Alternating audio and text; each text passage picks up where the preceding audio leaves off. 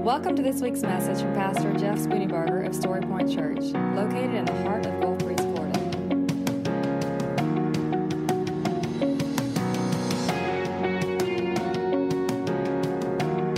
And now, here's Pastor Jeff Spooneybarger with this week's message from Story Point Church. Have you ever noticed how everybody wants to be important? Everybody wants to mean something. Everybody wants to have a life that has impacted someone, somewhere, and in some way. You know, as I've been processing this this week, um, I've been trying to really gauge the level that people desire importance. And I, and I think what's re- what I'm wrestling with is that what I see as trying to be important, somebody else who's a other, a different personality type than me would see be something different. Like, like for me, my struggle for importance would be that I make an impact in the world, that, you know, uh, that my preaching is powerful and that, that people um, are, are, are living different lives. And so, you know, the, the, the human side of me wants a bigger stage, right? You know, always want to be in front of people, always, always enjoy people laughing and things like that. That's the human part of desire. But I know other people would cringe at that. They would never want to be on stage, they would never want people to mention their name, and yet they still have a need for importance. And so, as I'm wrestling with this this week, I'm wondering what, is it, what does it really look like for us to desire importance?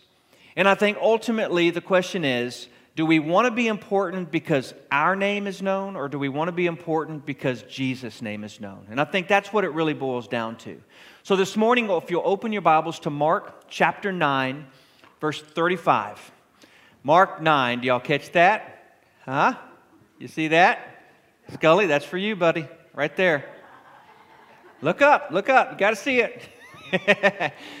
so, Mark chapter 9, verse 35, and we're going to go all the way through 45. It's amazing to me that God has given us biblical examples for pretty much everything that we will ever deal with in life. Maybe not the precise situation, but, but for the most part, we can always find something in the Word that will correlate to the things we struggle with. So let me just kind of back up and give you the big picture before we go to Mark 9. So we're dealing with this concept of desire.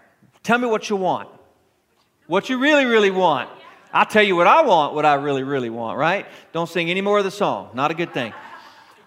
What, what we desire is what motivates us. It's what we want. It's what we seek after. It's what, what keeps us moving forward.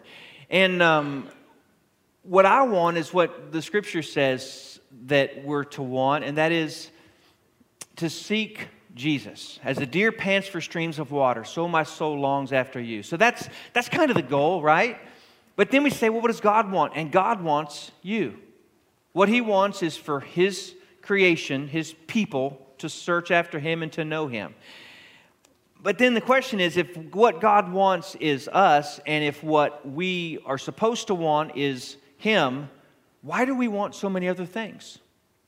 Why do we desire so many other things that just they're not bad desires, but, but in the wrong frame or in the wrong context, they can lead us to a really difficult and painful life. For instance, we desire wealth, right?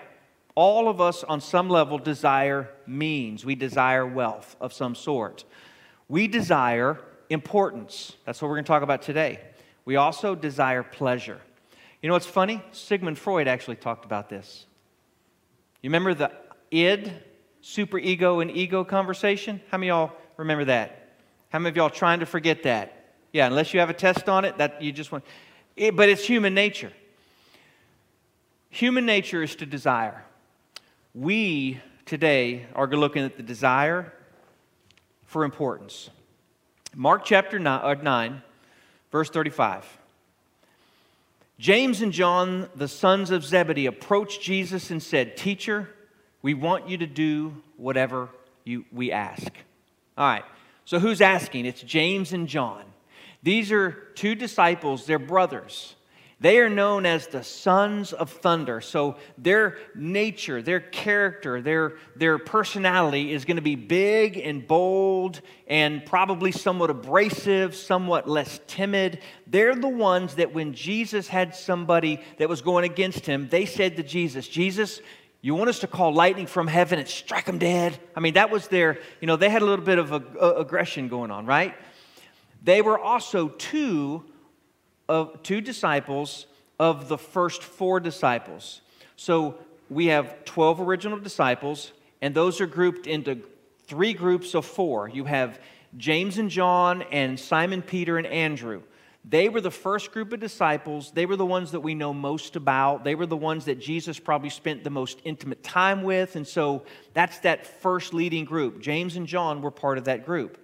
The next set of disciples is four, then the last set is four, and each set we know little and little less and less about.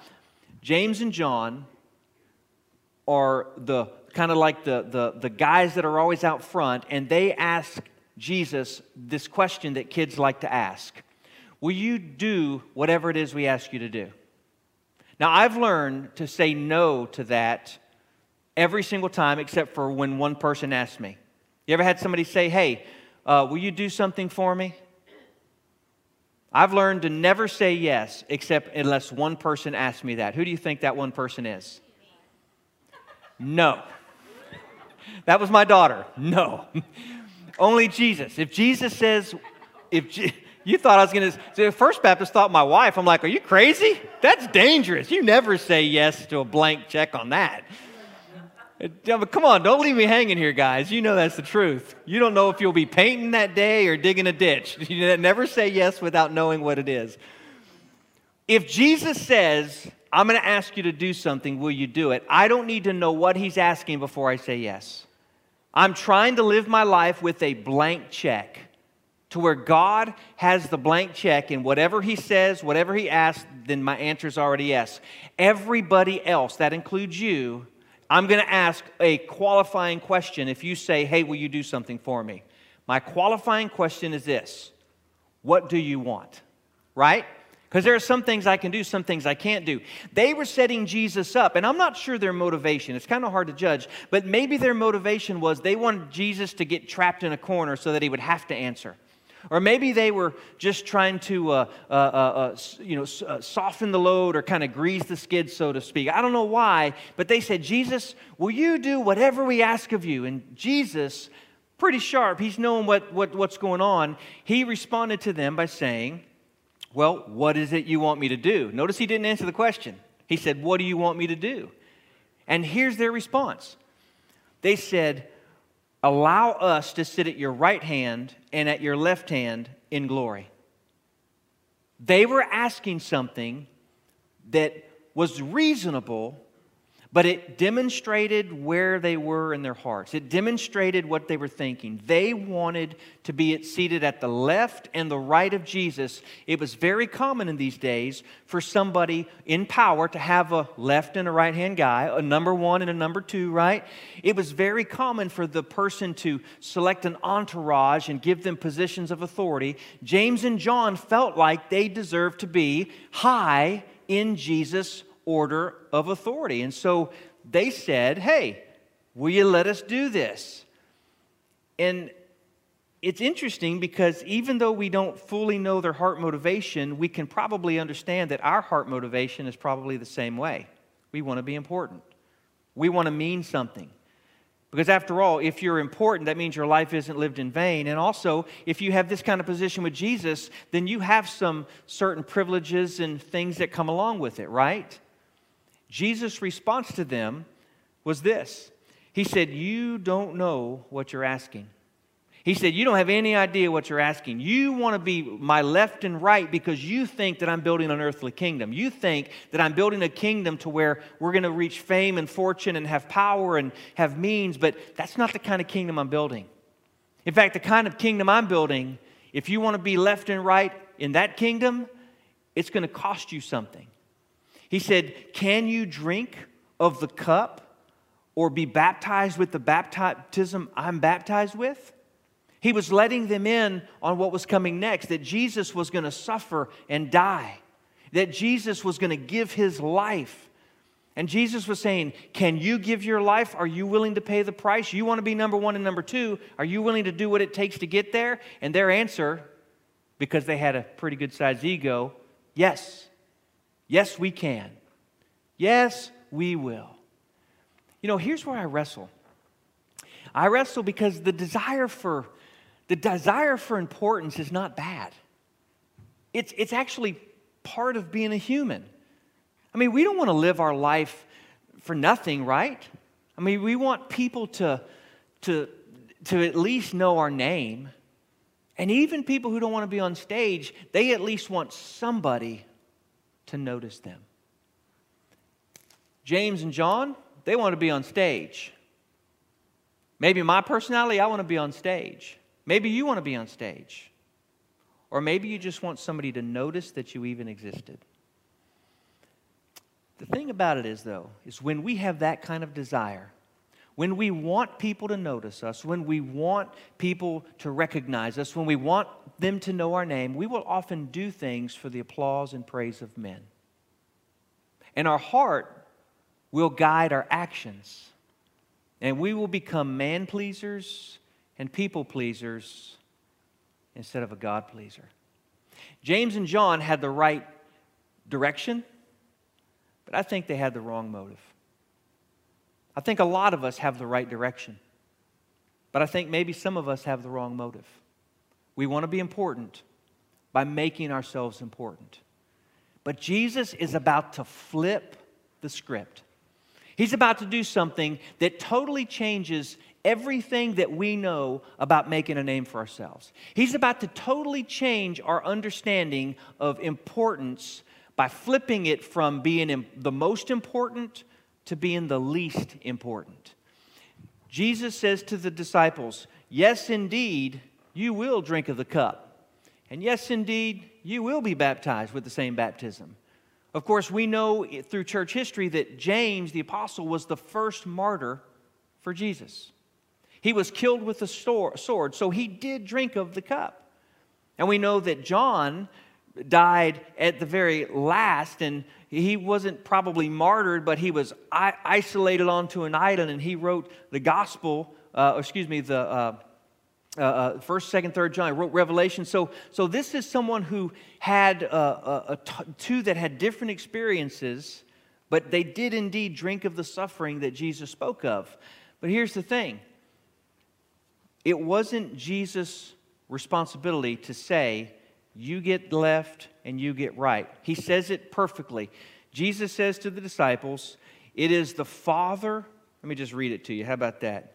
But to sit at, verse 40, but to sit at my right or left is not mine to give. Instead, it is for those for whom it has been prepared, understood to mean, by my Father.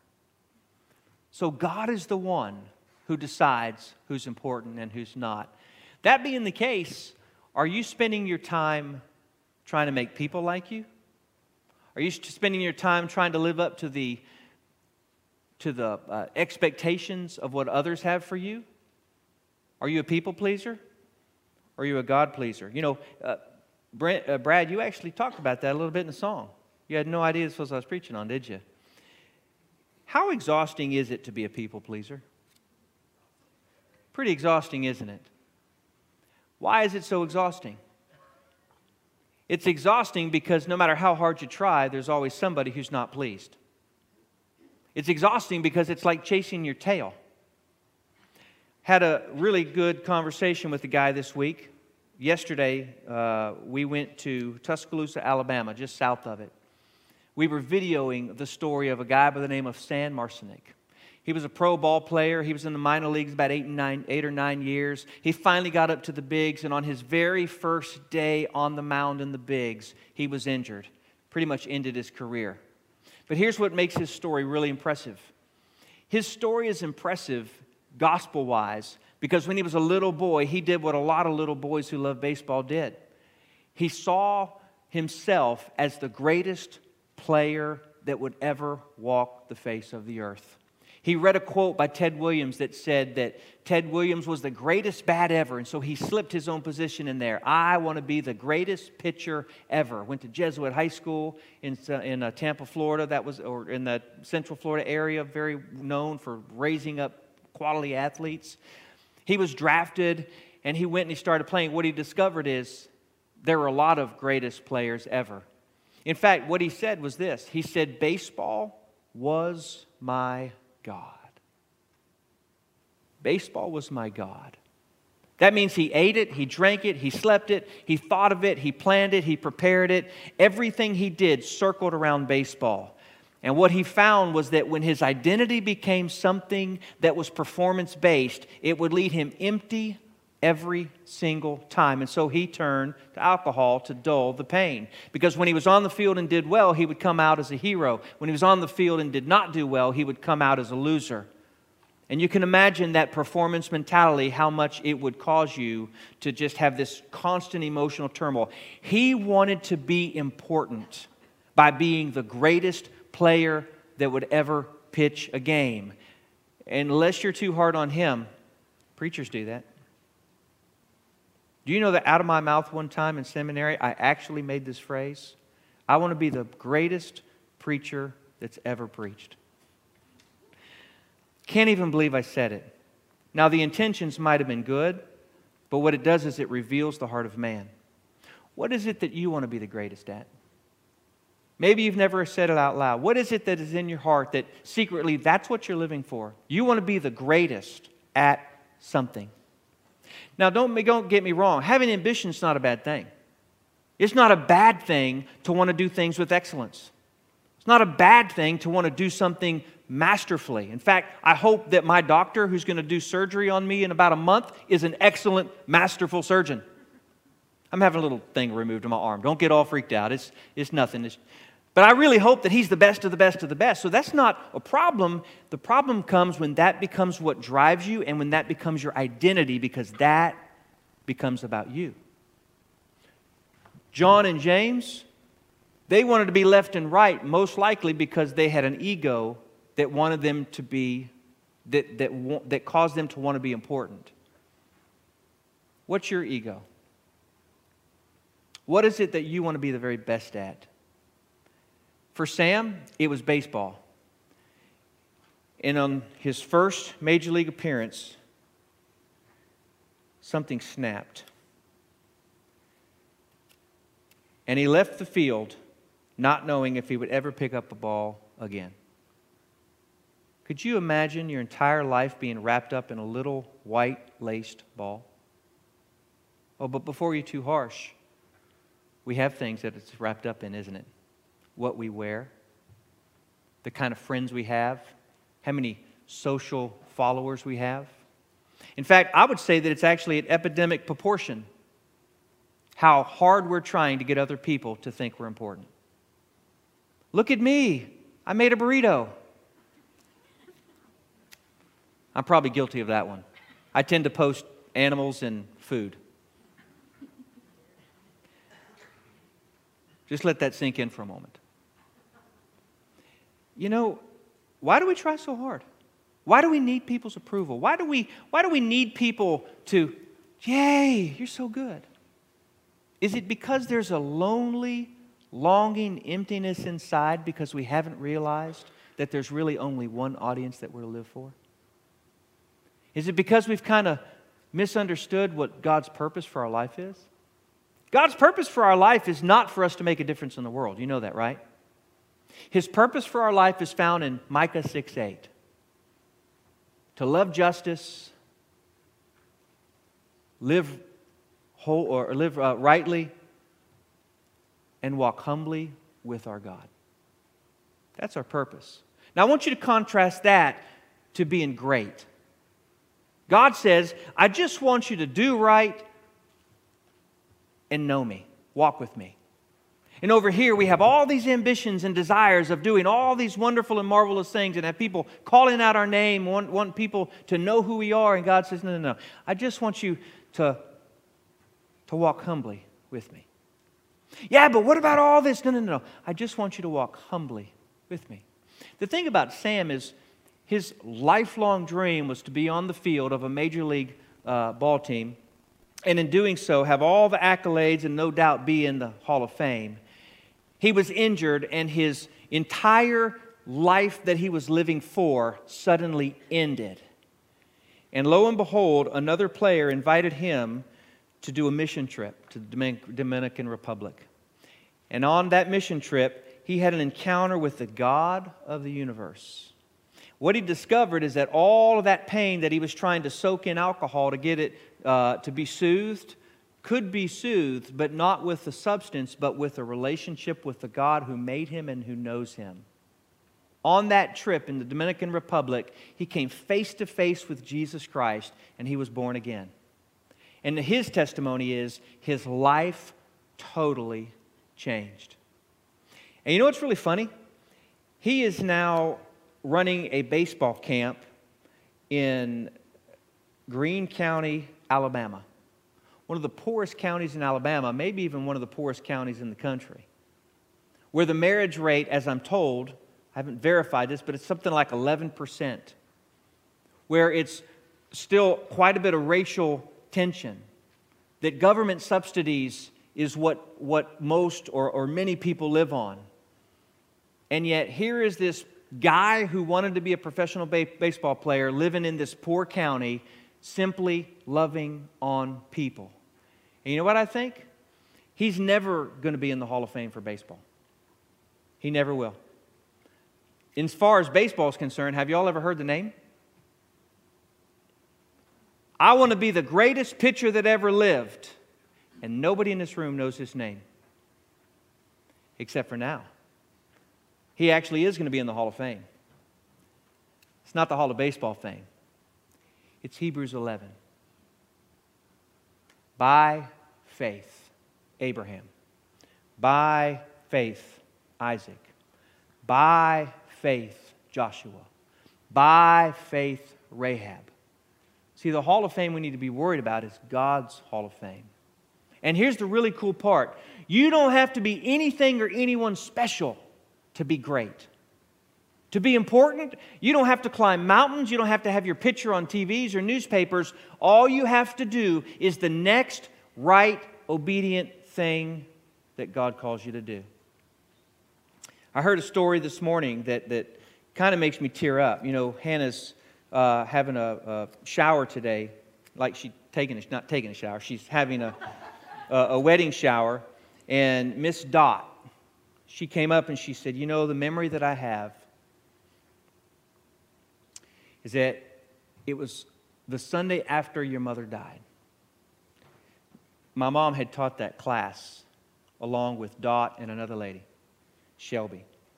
She said, uh, Hannah walked into the class and Granny wasn't here. She said, She climbed up on my lap. She said, My granny died. And Dot,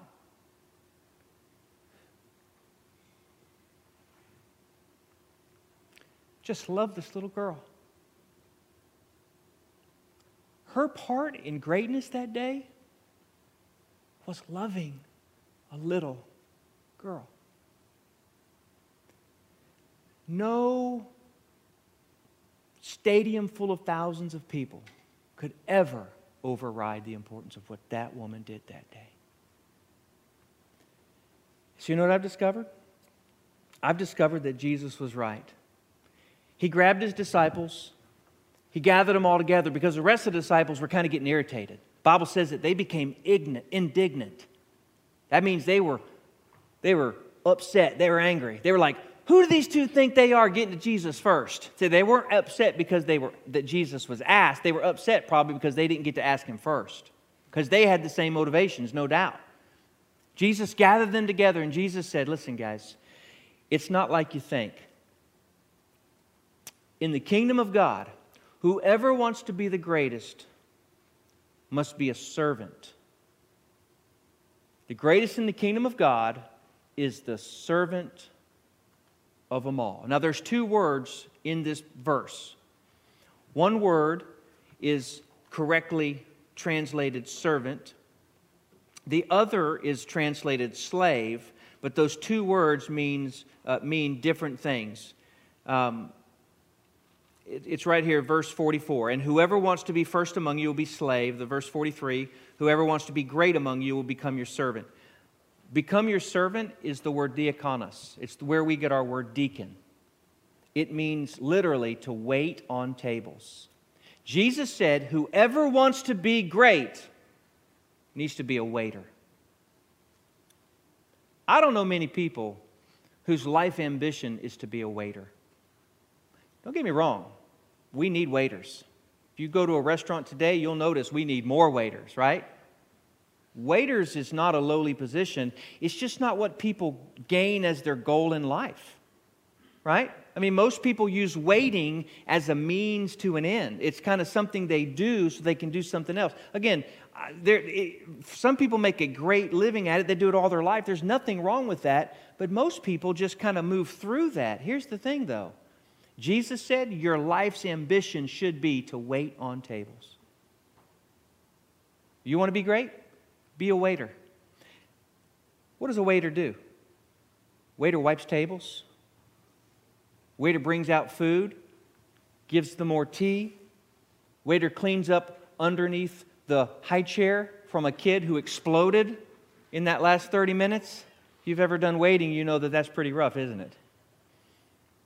The thing is, waiting is not glamorous or glorious, but it's the way to be great. Second word is slave.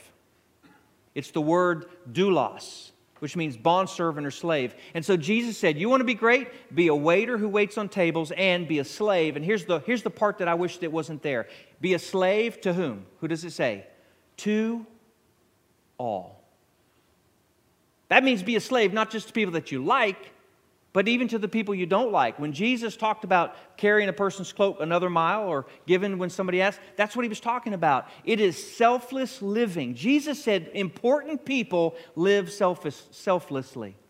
Important people do things they don't want to do, but they do out of love for their Lord.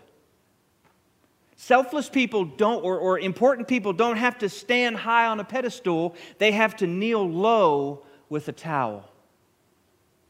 Now, why do we know this is right? Because the very last verse here, verse 45, for the, even the Son of Man did not come to be served, but to serve and give his life as a ransom for the many. In Philippians chapter 2, the Bible says that, God, that Jesus did not seek equality with God as something to be grasped, but instead took on the very form or very nature of a servant. One of the last things Jesus did with his disciples around the, the, the Lord, the, the, the table was what? He stood up and he put on a loincloth and he got a rag and a wash bin and he knelt down and he grabbed these dirty men's feet and he began to wash them. And he said to them, What I'm doing for you is the way that I expect you to live your life. Whoever wants to be the greatest will be the least. Now, listen, humility is not thinking less of yourself. It doesn't mean that you spend your life going, oh, I'm horrible, I'm a loser, I'm not good. No, no, that's not what it means. Because if you have been, if you're born again, if you're in relationship with God, the Bible says that you have been bought with the price, not with silver or gold, that you've been redeemed from an empty way of life, but you've been bought with the precious blood of Christ, a lamb without spot or blemish. He gave his life so that you could be ransomed from sin and from hell and from death. So you have great value. You should never walk around, woe is me, but you should walk around, though, not also exalting your own honor, but exalting His. And at this time, you're probably wondering, what in the world am I doing making such a mess? Anybody wondering? A long time ago. A long time ago? Has it been too distracting? So here's the thing we don't ever arrive with this. When we come to Christ, we're just, we're just a twig. And what God, do, God does is He begins to prune us. He pulls off the things that don't suit His purpose. And then He begins to even grab out His knife and He begins to shape us. And by shaping us, He's actually taking away things that aren't necessarily bad, they're just not helpful. And as we choose to yield to the, to the, the sharpness of our God who's whittling on us, what we discover towards the end of our life, if we've been faithful, is that He makes us for His own purpose. Now, to you, this is meaningless. But to me, I'm going to go get a marshmallow, stick it on this joker, and put it over a fire. Why? Because that's what I want to do with my stick. Here's what I want you to know you don't have to try to be anything for anybody. You simply need to say to God, God, I'm yours. If you want to make me famous, I'll be famous. If you want to make me rich, I'll be rich. But if you want to make me poor, I'll be poor. If you want to make me a star, I'll be a star. If you want me to live in obscurity, I'll live in obscurity. Because, God, my life is not my own. I live to serve at the pleasure of my King. What do you need to do this morning? What do you need to do? Maybe this morning you're wrestling with ego. Would you shift your wrestling from importance to faithfulness? Would you say, God, I don't want to be important, I want to be faithful? And if you want to use me as a stick, go ahead. You know what's really cool? Usually, when we allow God to use us as a stick, it doesn't end up anywhere like we thought it would. I promise you, Sam never thought he'd live in Greene County, Alabama. Never even crossed his mind. But as you will find out in the story that we put together here in the next couple of weeks, he is living more joy and more life than he ever dreamed possible. And I guarantee you, one day he's going to stand before the Father, and the Father's going to say, Sam, well done, my good and faithful servant. You have been a good stick. I'm not sure if that's in the Bible or not, but it's what it means, basically. This morning, if you've never trusted Jesus Christ, I want to invite you to do that. The Bible says it's by grace that you're saved through faith, not of your works. You can't earn it, you don't deserve it. But Jesus Christ died on a criminal's cross so that you could be forgiven for every offense that you've ever committed against God not only committed up until now, but even after now. The Bible says that your slate will be wiped clean. He'll throw your sin as far as the east is from the west, never to be remembered anymore. But that comes by faith in Jesus Christ. So this morning, will you close your eyes and bow your head? If you're here today and you've not ever trusted Him, I want to invite you to do that. Maybe you're watching by TV or maybe you're watching by Facebook Live. Right now, you hear the voice of God speaking to you. Will you simply say yes to Him? This morning, if you're struggling with importance and if you just want somebody to notice you, can I invite you to lay down your arms,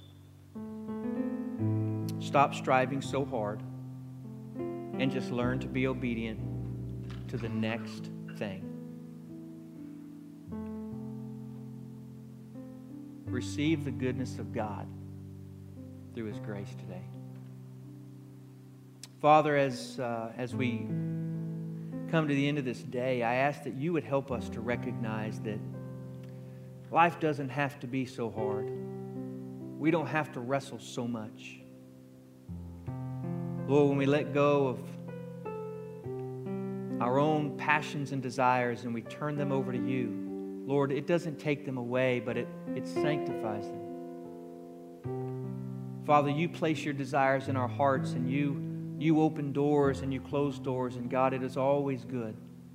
You are a good, good Father who knows what, what makes us tick. You know what satisfies our soul. And Lord, sometimes what we look at is so shiny and perfect. When we finally get there, we realize that we have spent a lot of time chasing after something that just doesn't satisfy. So, God, my deepest prayer for your people today is that you would help us to desire you above all else. And Father, sometimes that's going against what people say to us, and sometimes it's going against what we in our flesh want. But Father, that's what we want. We want to we want to yield to you in every single possible way. This morning, will you keep your eyes closed and your head bowed? And will you just spend a few moments in the quietness of the time and allow God to speak to you. Allow God to, to soothe the anxiety. Allow Him to give peace where there's restlessness. Say yes to God and that thing that He's been constantly nudging you, constantly bringing into the back of your mind. Just say yes. You can trust Him.